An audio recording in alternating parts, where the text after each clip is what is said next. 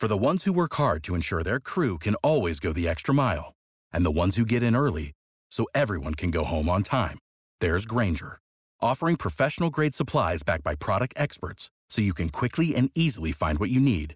Plus, you can count on access to a committed team ready to go the extra mile for you. Call, clickgranger.com, or just stop by. Grainger, for the ones who get it done.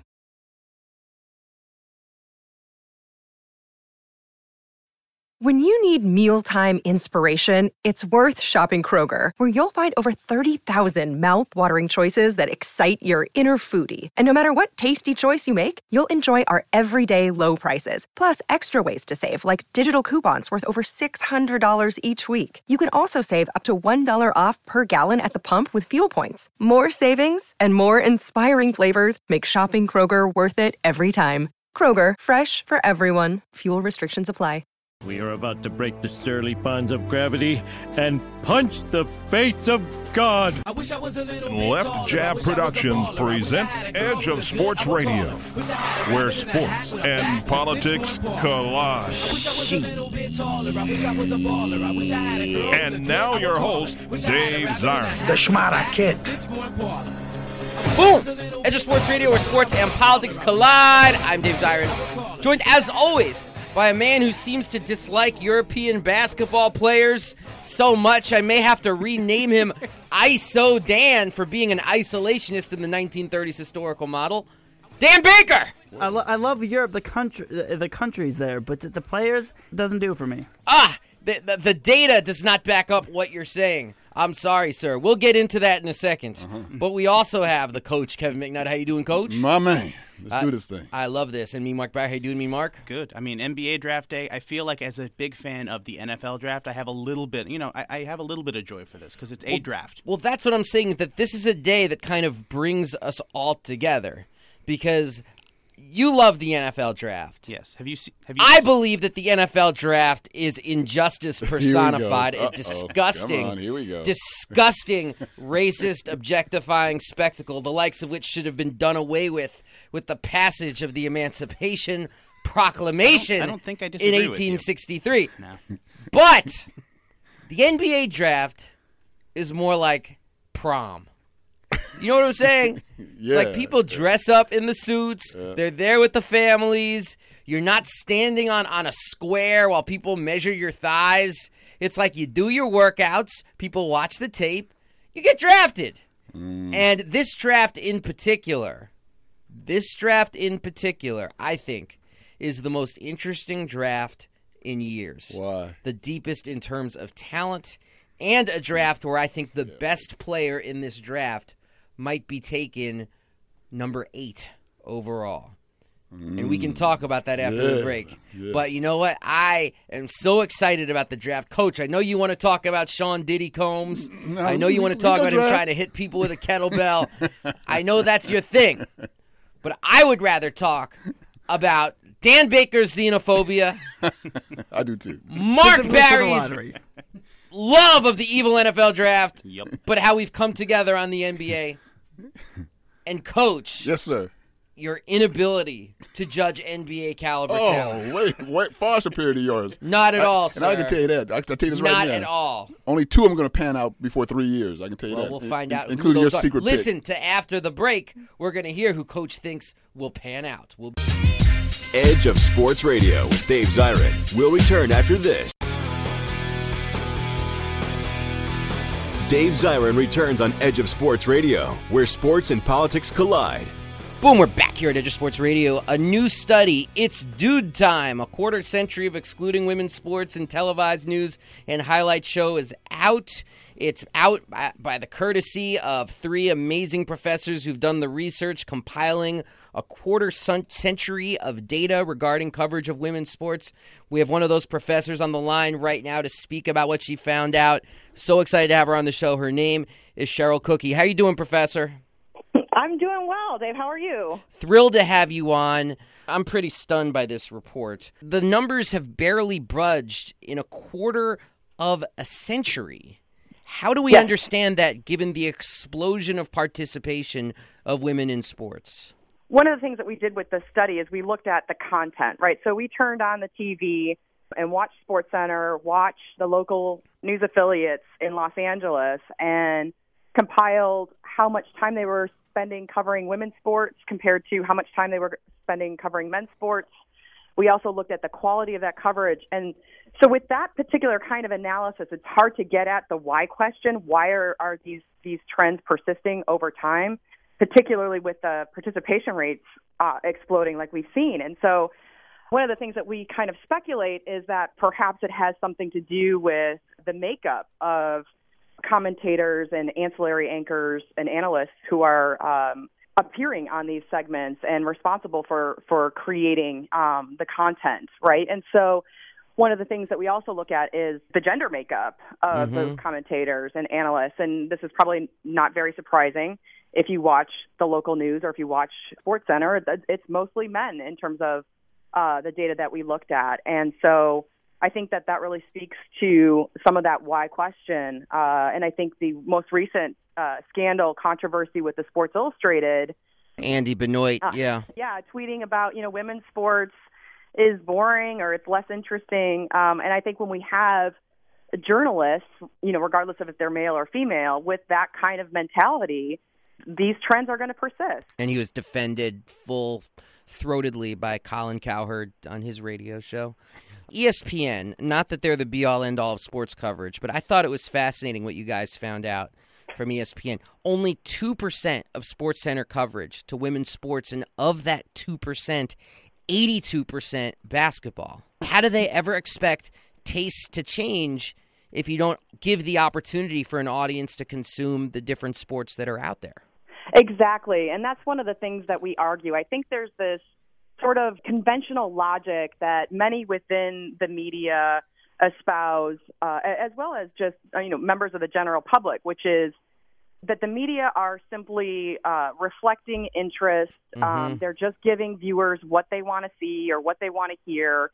Uh, and so, uh, you know, of course, Sports Center is going to focus on men's sports, and in particular, the men's big three football, basketball, and baseball, because that's what people want to see. That's what viewers want to, to, to know about. But I think you're rightly pointing out, and this is something we talk about in the study, is that the media actually also plays a very powerful role in terms of building audiences. And they do it very well for men's sports, and they do it horribly for women's sports. Mm. You see that that that's I think you, that's the other part of the report I wanted to ask you about because I, I've read the report that when when you guys came out with it, I believe it was five years ago. And you should correct me if I'm wrong. I don't. I didn't see this in the report five years ago. Definitely saw it this time, but I thought it was fascinating the section on tone in terms of how announcers speak about women's sports and the kind of segments they do about women's sports, and, and which of course plays a role in creating tastes for women's sports. Can you speak a little bit about that?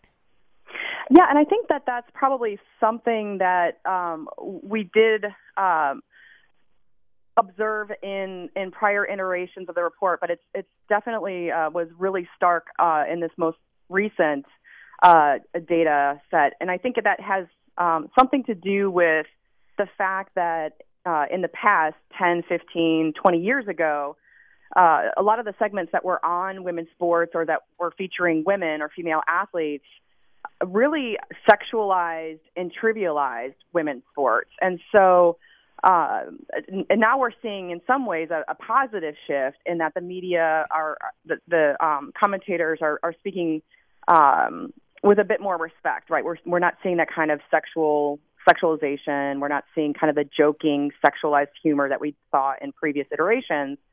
Uh, but now it's kind of you know as if the media don't know how to talk about women's sports unless they're framing them as sexual objects or as mothers. So in the stories that are just about sport, they're delivered in a really kind of bland, uh, you know, just the facts. USC met with, you know, uh, St. John's today or wh- whatever. Right? Almost As like I think to- the, your report said, like the vegetables of the meal of sports. Yes, yes. So, and then, like, okay, we have to eat our vegetables first, so then Mama let us, you know, uh, have dessert, right? And the dessert is men's sports, and this is where we can have the the vocal inflections and the excitement and the um, the the the very lively descriptors, uh, and we just didn't see that. Um, and I think the fact that um, there's so few stories um, of women's sports. When they are presented in that way, it does convey the message that you know women's sports aren't interesting. Um, unfortunately. And let me let me ask you, you this too, and I know this is more of a, a again a conjecture question, a, an opinion question, but when when I saw the two percent figure uh, for ESPN Sports Center, my mind immediately went to some of my own personal fears when they launched ESPNW. Mm-hmm. Because it's this idea of like, hey, look, we're cultivating women's sports. We have a space for women's sports. Isn't this great? And it's kind of like, will that also serve then to ghettoize women's sports, segregate women's sports, and but then also create this sort of corporate cover for ESPN to say, what do you mean we don't cover women's sports? We have a whole platform dedicated to women's sports. Do you think that's what's playing out, or do you think this is just growing pains as Bristol develops this core of women writers for the purpose of making them more multi platform and spreading the gospel, if you will? What do you think's happening? Yeah, I think I think the I see the the ghettoization uh, that that a lot of the uh, uh, coverage that we might see of women's sports or even you know men's non-revenue sports uh, is is uh, pushed onto those niche markets or that those specialized platforms, right? And I think it does um, take some accountability, unfortunately, off of the mainstream uh, news media, sports news media, from having to cover women's sports because exactly like you said, you know, th- they don't have to talk about women's sports on Sports Center because they have ESPNW. Now, the the key p- piece here that I think um, your your viewers should know is that ESPNW is not necessarily about women's sports. Right. It's a website for women's sports fans. And so, yeah, they'll cover, you know, the NCAA women's tournament. They're they're covering um, the World Cup. Um, but but uh, they're also covering NFL football. They're they're covering uh, ba- you know men's basketball, the Stanley Cup play. You know, so so it's not just okay. Here's the space now where we're really going to focus on covering women's sports and doing it well and doing it the same way we cover men's. But it's Right. it is I think somewhat of a guise uh, that allows them to sort of say like throw up their hands and like well you know we've got this other um, space. The other thing I wanted to say about that particular issue as well is that um, Sports Center uh, did come back uh, and say that that uh, in another interview um, that their broadcast coverage has increased from 1,500 hours of coverage of women's live sports events uh, back in 2010, I think, to now 7,500 hours of uh, live broadcast coverage, which is great. Um, but for me, that actually proves our point even more, which is okay, so ESPN, you're aware that women's sports are going on, you're actually covering it on your networks. But yet, when we look at your uh, premier uh, sports news show, the women aren't there. So I, it's not that they can claim that they are not aware of women's sports or there's no women's sports happening. They're happening, and they're happening, you know, right next door, so to speak. But Yeah. um, and they're so- making editorial choices not to cover it. We'll put the report out on our Twitter feed. Professor Cooky, congratulations. It's a groundbreaking report. Glad we could discuss it. We will put it out so folks can read it themselves. Thank you, Professor Cooky. Thank you so much for having me on your show. Thrilled to. That was Professor Cooky from Purdue University. Them's the Boilermakers. We got to go to break. We'll be back right after this. Edge of Sports Radio with Dave Zirin. We'll return after this. Dave Zirin returns on Edge of Sports Radio, where sports and politics collide. Boom, we're back here on Edge of Sports Radio, joined by the Henry Ford of, of sports radio producing. what an isolationist. Hates the European ball player. His name, Dan Baker. And the coach, Kevin McNutt. Mm, my man. Me, Mark Barry. Mm. NBA draft, my favorite night of the year. Let's go over Why? first and foremost. I, I think it's fascinating. The whole question, I feel mm. like it speaks to like the great philosophical questions of our times. Do you draft talent or do you draft need? Let's start there, coach. If you're, You're, drafting GM, neither. You're drafting potential. None of these guys are going to produce for three years. I'm not talking about that. I mean philosophically. If you had to the chance to draft a great point guard when you already have an all-star point guard or a serviceable big when you have no bigs, what do you take as an NBA GM? Are you a talent or a need guy? Talent. You're talent. Oh yeah. Always talent over oh, yeah. need. Wow, what about you, Mimar? It, it's it's got to Oh, be yeah. it's got to be talent. I feel like the, the the absolute. If you look back in history, it's just strewn about with tall people that couldn't actually play basketball. Yep. And it, and you're you, it's like you pick the players that actually play basketball well rather than the high ceiling, and you work out. Maybe you don't hit the highest of the highs, but you hit what actually works. See, people like you are why David Kahn was employed as GM of the Minnesota Timberwolves, taking 67 point guards in a row. Johnny Flynn, man. Saying, hey, all we need is talent. You're both wrong. You draft for need, baby. Need, need, need. You draft for the person who fills the spot. Fills the spot. Because I grew up with the pain of having Mark Jackson as a potential icon point guard in New York City, mm-hmm. and then they draft Rod Strickland and all it caused was confusion and heartache as people split over do you side Rod Strickland, Mark Jackson. It destroyed the locker room, destroyed the culture, destroyed Patrick. Oh, they just picked the wrong guard. Both of them were point guards. yeah, that's my point though. Don't draft a point guard if you already have a great point guard. I'm sorry, you don't do it that way. Well, they had what they had Jackson already. Yeah. In the draft. Oh, is that right? Yeah, I, don't, I don't recall that. Okay, well that's why I'm here to actually recall the history of sports, so you can make things No, up. that, that All was right. just a home cooked trade that broke your heart, obviously. So let, let's. I'm going to go through a little bit of this first. All right, just say to me if like if you think this is good or Dan. bad. If you think it's good, we're just going to move on. Get him, Dan. Get All right, Dan. one Minnesota, Karl-Anthony Towns. You like that coach? no problem. You're good with that. Yeah. Is he one of the players you think is going to be good? Yes. So after three years, we're going to be like, that's a He- really He'll be good good before three years. Before three years. yeah. All right, He's Mark. Got, he's got game. I- No I- problem I- with that? No, I think it's chalk. Yeah. I think it's chalk too. I think anytime you have someone that big and young who shoots 80% from the free throw line, Mm-hmm. it's just a sign of really cool things to come. I mean, seriously, All right. like you look at players like like really good big men who became good free throw shooters at this point in their life. Like Karl Malone was a 47% free throw shooter. Tim Duncan was a 55%. They learned. Shaq never learned. This guy's already there, Mm-hmm. and people will tell you great great stroke at the line at a young age means you can learn how to shoot from further back, Mm-hmm. which is why nobody's tripping about that kid RJ Hunter coming out who shot 30% from 3, the small school kid for Georgia, Georgia State, State, yeah. and whose father was the coach who fell off the stool Hmm. because people don't care that he shot 30% from 3 because he was 88% from the line and people are like he was a volume shooter, he's going to be fine. Right. That line is very important. So I'm calling Anthony Towns. Number 2, this is already where it gets interesting. Lakers. Jah- Jahlil Okafor. Now I'm asking you before I ask you this, keep this in mind. Do you take Jahlil? These are your options. Mm-hmm. Do you take Jahlil Okafor, mm-hmm.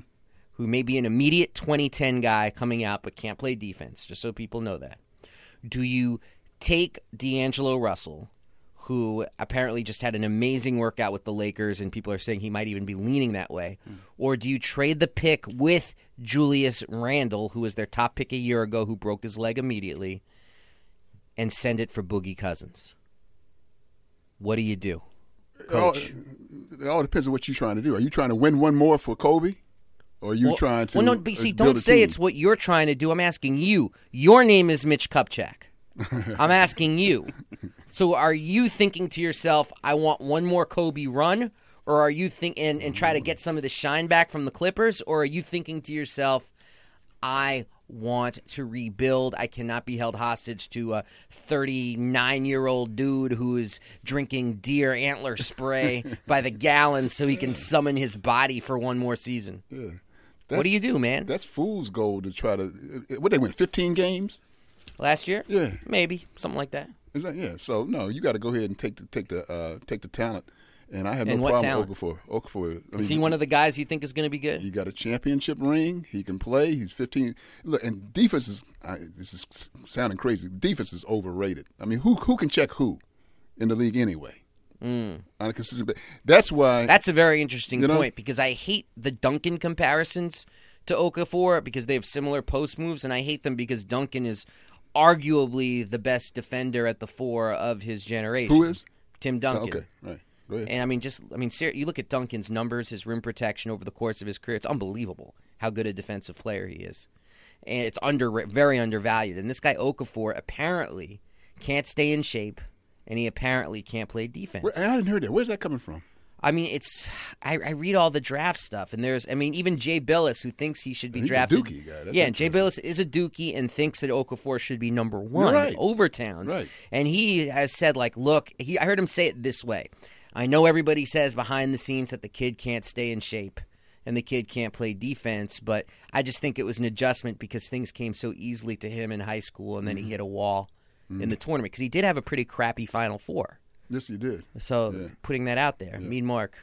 You you get If boogie. you're the man. Lakers, what do you do? You get Boogie. Absolutely, you package get it together. Boogie. There is so there You is get so Boogie. much cap space. I'm with Like, you. You trade for Cousins, you throw a bunch of money either at Kevin Love or Lamarcus Aldridge. You build a team and you do it that way. I'm with you. Or you take D'Angelo Russell and get your big through free agency, Lamarcus Aldridge, Kevin Love, because D'Angelo Russell might be very special, and then you get Julius Randle. But I'll say you this, Coach, Uh-huh. the Boogie issue is that dude's only 24, so you still are getting for the future. You see what I'm saying? Yeah, you, it's you, you wait. You, you, wait for him to grow up, man. Yeah, that's the from, thing. From Kentucky, you're running uh, the risk of Bynum 2.0, but the difference is Good- no one has ever, is. but no one has ever said that Boogie was out of shape. No. one has ever Right. said that he had the Bynum issues Right. of desire. It was Right. just much more. Right. I still think And the Kings. What enrages me about the Kings is that midseason coach firing of Mike Malone because he like he reached Boogie. Mm-hmm. Boogie liked him. He was getting the team together. Darren Collison was playing well, Right, and they right. they fired him because the owner Vivek decided he wanted to have like play some cool new way, like four on five. I mean, I just I just wanted to like slap him with a sock filled with horse manure. Um, all right, we're running low on time. I wanted to get those first two out of the way. Now let me ask you this: Who is the player in this draft who you think is going to be the biggest star, and who is maybe number two we should look out for? Coach, who do you like the most in this draft? You've got somebody in mind. I got to think about that one. I got to marinate on that one. You know who I'm thinking about. I'll go first if you want, Mark. You wanna Yeah, you go you go first. All right, two things I want to look out for tonight that actually have me really, really, really excited in, in my in my loins. um, the, the the first is I think Justice Winslow is going to be the best player in this draft. I think we're going. to. I think in time. Yeah. I think like in seven years he'll be the guy who's in the All Star game, averaging 25 game, a more athletic James Harden with more dog than James Harden. Like the stuff that Coach hates about James Harden, Justice Winslow has Right, right, everything that Harden doesn't have. Except scoring, he never scored like Harden. Never Uh, scored like Harden. Well, let's see. He gets to the he can get to the line like Harden. What? uh, Watch this. What gives you confidence to say that? What has he shown you that gives you confidence to say that? That he shot four before a late season slump when he was being overworked because Okafor got out of shape. Mm-hmm. Um, Winslow forty three percent from three. That's no joke. Forty three percent from three through the first three quarters of the year. Okay. That's legit range. I know it's college, but given that people were keying on him, I'll take it. Mm-hmm. So I love that 43% number. So so that's my one. The other thing that I think could happen, which would just make me really excited, because y'all know I got Wizards in my bloodstream, mm-hmm. and I think it's highly possible that Sam Dekker will fall to the Wizards. Sam Dekker reminds me, yeah, Sam Dekker uh, reminds me a little bit of um, of Trevor Ariza, and I think like the idea of having a guy who can shoot long and be an offensive weapon. It's kind of like he gives you what Otto Porter, frankly, doesn't give you, which is like legit offensive spark, which I think the team could sorely need. He's not a scrapper like Porter, but he is a bomber, and he's a really good athlete too. Wow. Um, um, two things, real quick. Watch out for Stanley Johnson. He's got, got- got good upside, beautiful body, good athlete, young, upside. Cauley Stein, another guy I'm down on. He's going to flop because I think they're drafting him. We'll to, go an extra minute. We'll figure it out. They're drafting him to stop guys like um, what's my man in New Orleans? Help me out. Davis. Yeah, to stop Anthony Davises of the world, to stop um, the Durant's of the world. But he got destroyed by Sam Dekker, your pick, Yep. in the, in the tournament. So what He makes sure you think did. he's going to move up to the next level and mess with those guys? He's not going to do it. And he scored two points in his last game. So I don't think him. Sleeper, Jarell Martin out of LSU, six seven, pro body. The cat can play. Hmm. He's going to go in the late 20s. That's my guy. Watch out. Jarell Martin out of, U- out of, out of LSU, uh, sophomore, I believe. Uh, uh, He might be a one and done. My lord, they don't even have him. Okay, well, that's that's In because I'm, the, the- I'm the college basketball in the first man. round. Okay. So, uh, watch out for him. That's pretty deep, man. Yep. All right, Yep. Mark. What about you, my man? I, I defer to your basketball knowledge. College basketball is not my jam. I, li- I like what I see out of uh, D'Angelo. Stick with me, young fella. Uh, but I'll, I'll stick with you. Everything sounds good here. No, not, not N- him, neither of the Harrison twins are projected to go in the first round, which is slow. really interesting. That is Too slow. And I think you're wrong about Willie Cauley Stein because what he can do is incredibly valuable in today's NBA. which is guard one through five. absolutely not. I think I think he's, he's overrated. Willie Cauley Stein. He's going to get exposed. He, he if he couldn't he, look, he couldn't do anything with Kaminsky and Dekker. Scores two points. They combine for four. Kaminsky was the greatest player in college basketball last year. yeah, but he's still and going. Dekker going to go was thirteen hot out of his mind. and nowhere near the great offense will always be great defense. But here's the thing: Kaminsky's going 13th because he not because of his ball skills, because he lacks because he lacks athleticism.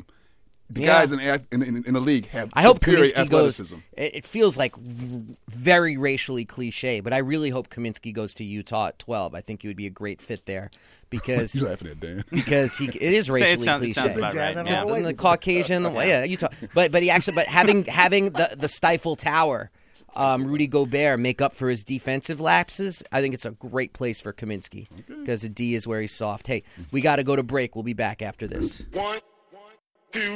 Don't move. Dave Zirin will be right back with more Edge of Sports Radio. You're listening to Edge of Sports Radio with Dave Zirin.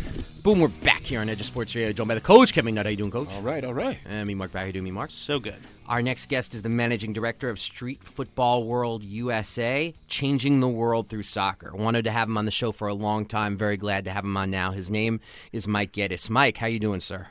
I'm good, Dave. How's it going? Uh, it's great to have you. Like first and foremost, I want our audience to have an understanding of who I'm talking to, what your organization does, where it comes from, and why it matters. Can you tell us a little bit about Street Football World? We're a non-profit organization. We essentially connect a global network of organizations which are working in disadvantaged communities using soccer to address different kinds of social challenges.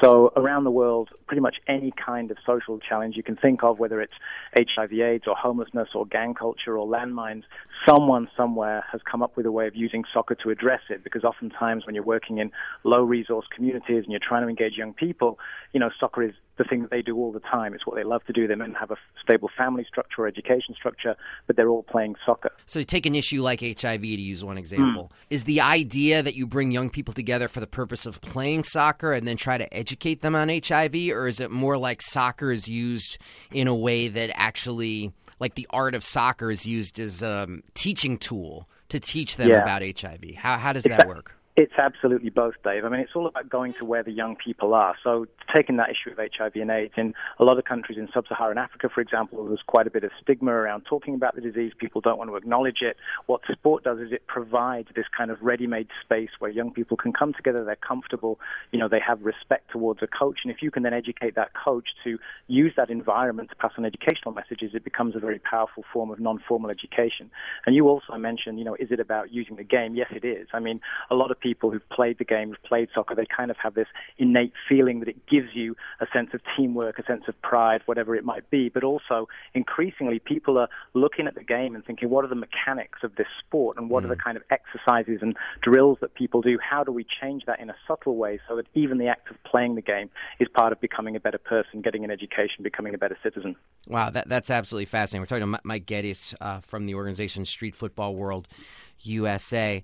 Talk a little bit about the relationship that the organization has with FIFA, how it's able hmm. to use that relationship, work that relationship, and how some of the recent scandals or what have you in FIFA, how does that affect your organization's ability to facilitate your work? We began in 2002 with six network members, and we basically went out there and we said to these organizations that were doing this fantastic work, you know, we believe in you guys, and we believe that football has the power to change the world. But at that time, you know, no one was really taking care of the, the social dimension of the sport. There were plenty of people developing athletes or running the World Cup, but no one was really looking in a systemic way at the way in which football can improve the world. So we created the network as a way of sharing best practice and basically creating this commonality, this global movement movement behind this idea of the sport as a as a social good. And that started with six network members, and over the years we've grown to where we are now, over 100 network members in 60 countries. And along that journey, this is going back to now 2006, the World Cup in Germany, FIFA had just created a corporate social responsibility department, and they were looking ahead to the World Cup in 2010. They knew that people were going to be asking, okay, you're taking the World Cup to Africa, what are you doing for society? And they created this CSR department. They said to us, you know, we want to know how do we support HIV/AIDS education through football. That's not what FIFA does. FIFA supports mm-hmm. football associations. Um, with us, they said, look, we have a CSR budget. We want to invest in this field. We don't know how to do it. And for us, you know, the decision was, well, you know, we feel this is a huge opportunity. There were challenges with FIFA. I mean, within our network, people were saying, you know, this is a an organization which which we probably shouldn't work with. But we felt that the opportunity was to channel some of the money from the top level of the game to where we knew it was going to do good. And that for us has been a tremendous success. Um, with the changes that have happened, with everything that's happened over the last couple of months, for us, it's, it's only positive. I mean, I think that, um, you know, the work that we've done through FIFA's CSR department is, is separate to what's been discussed about how the money goes to football associations. And we're, you know, we're very, very proud of what we achieved. And we just hope that whatever happens at the top of FIFA, you know, whoever's coming in, wherever the organization goes, they continue to support and actually do more to look at their CSR investment and say, actually, this is this is great. This is a responsibility that we have, and maybe we can even develop from what we've done, um, you know, and do more in the future. It's interesting because I so much of this may be political posturing, but every time a U.S. official has talked about why the FIFA investigation indictments matter, they always talk about how bribery and corruption prevents money from where it's supposed to go, particularly in the global south.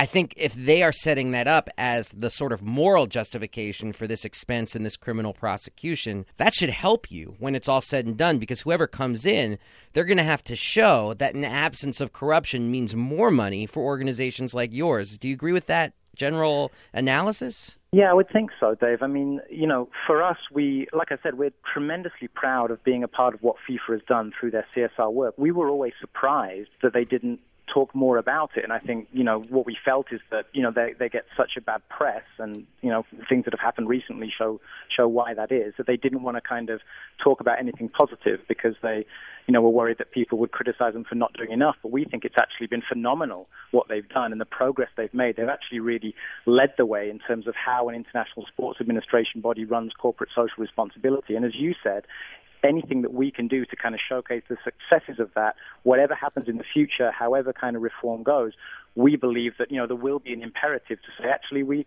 you know we should look more closely at how these investments happen at the grassroots level and as FIFA we want to do good in the world and we believe that's exactly what they've done through the work that we do with them on something called Football for Hope and I would hope that whatever happens in the future you know they continue to invest in in that fantastic work.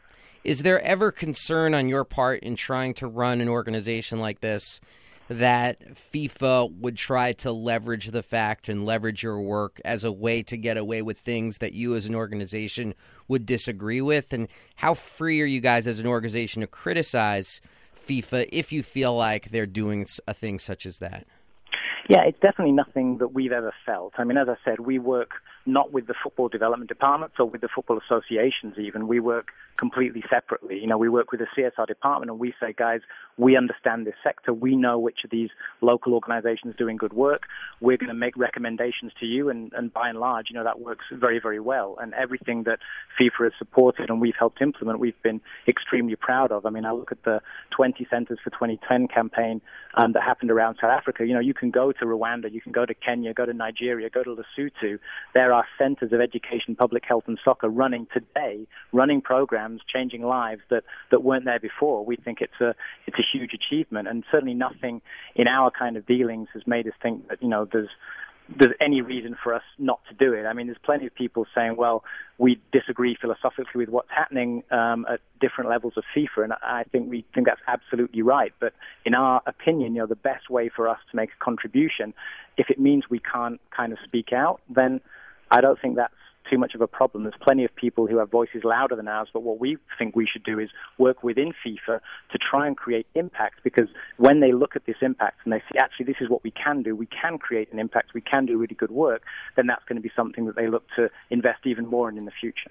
Mike, let's talk about something very relevant to this moment, and that's uh, the Women's World Cup and women's mm. soccer. One of the things that it always seems to highlight when women's world women's world cup comes around is of course amazing soccer terrific competition and also the global uh, inequities and development disparities when it comes to women's soccer compared to the men's game.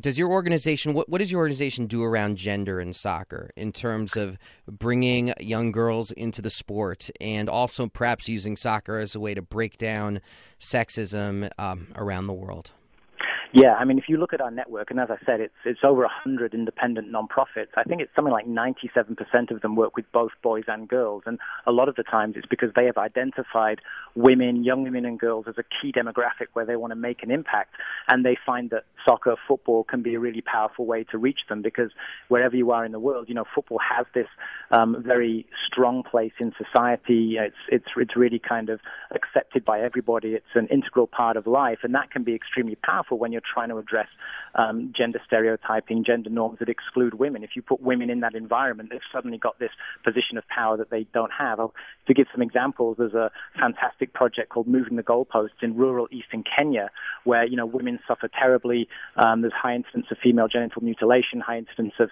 sexual and physical abuse, and they use soccer as basically presenting people with a different understanding of women's role in society. So it's not just wife, mother, sister, daughter; it's actually teammate.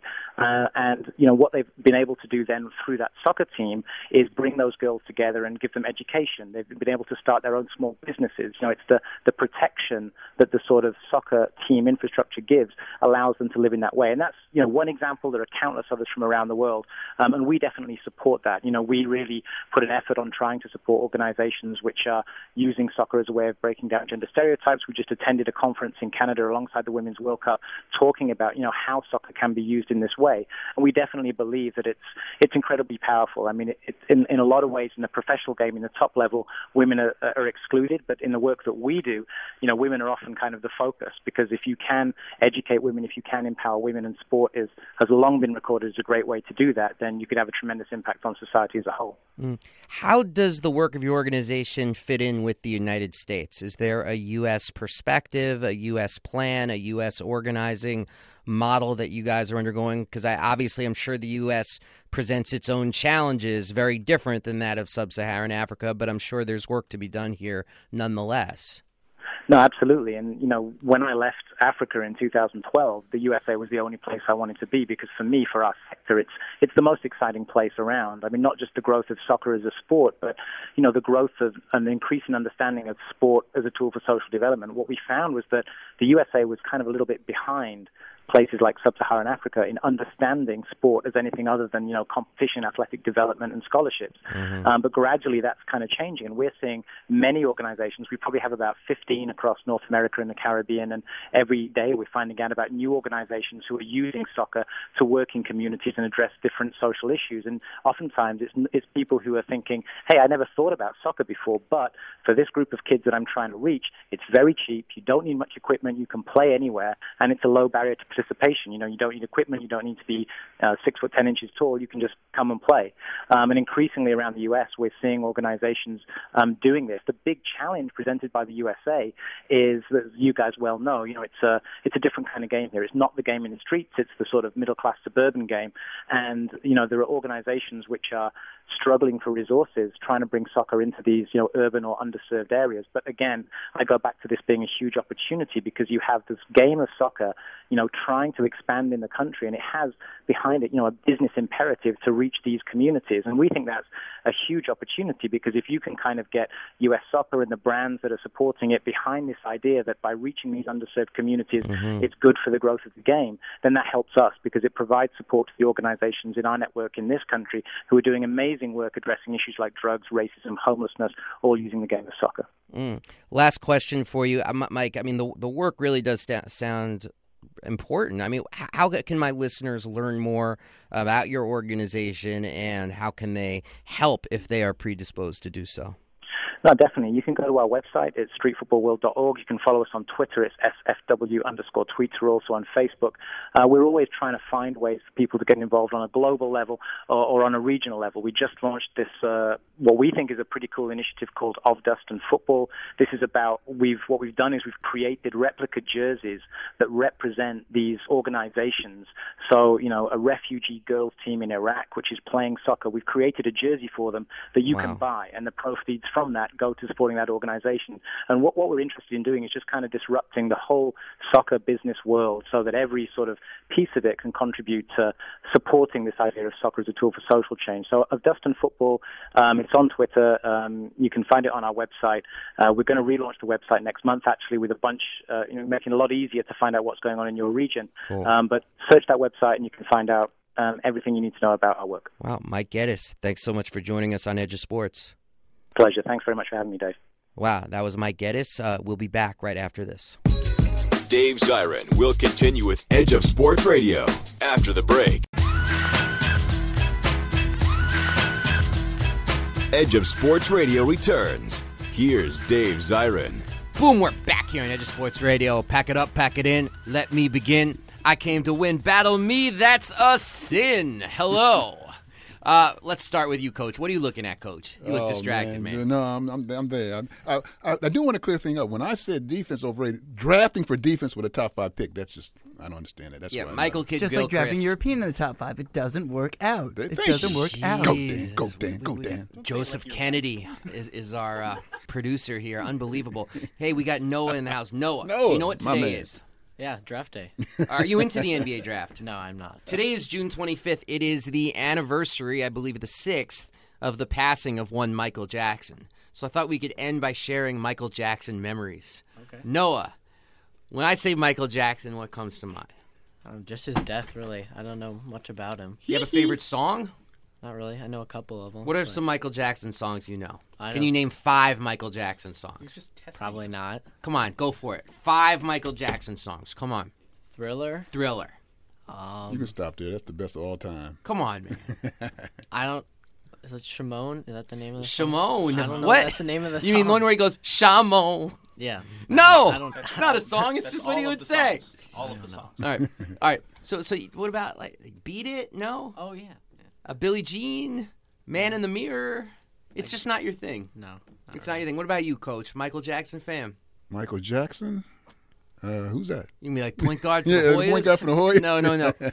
Ah, man. Uh, let me tell you something. Michael Jackson is the most transcendent performer of the last hundred years in popular culture, rivaled only by probably Elvis Presley. If you're talking about true impact on the culture. Who who probably molested children, but maybe maybe not, but probably so. Well, you're gonna you're gonna you're gonna try him in absentia on the anniversary of his death. Yeah, man. I- If this every- was Twitter, every- I'd block you. That's fine. I wish That's I could fine. block Ev- you. Like I wish everybody forgot about it. And I then you wish my and life it was, was fine. Twitter. It's not fine. If my life was Twitter, I would press a button and block you and say, "Promise Noah, you got homework. I want you to look up Motown 25. It's 1983. Michael Jackson doing Billie Jean on stage. Will you do that for me?" Moonwalk, baby. Excellent for everybody in the house. We are out of here. Peace. Edge of Sports Radio, where sports and politics collide. Tune in next week and go to edgeofsports.com.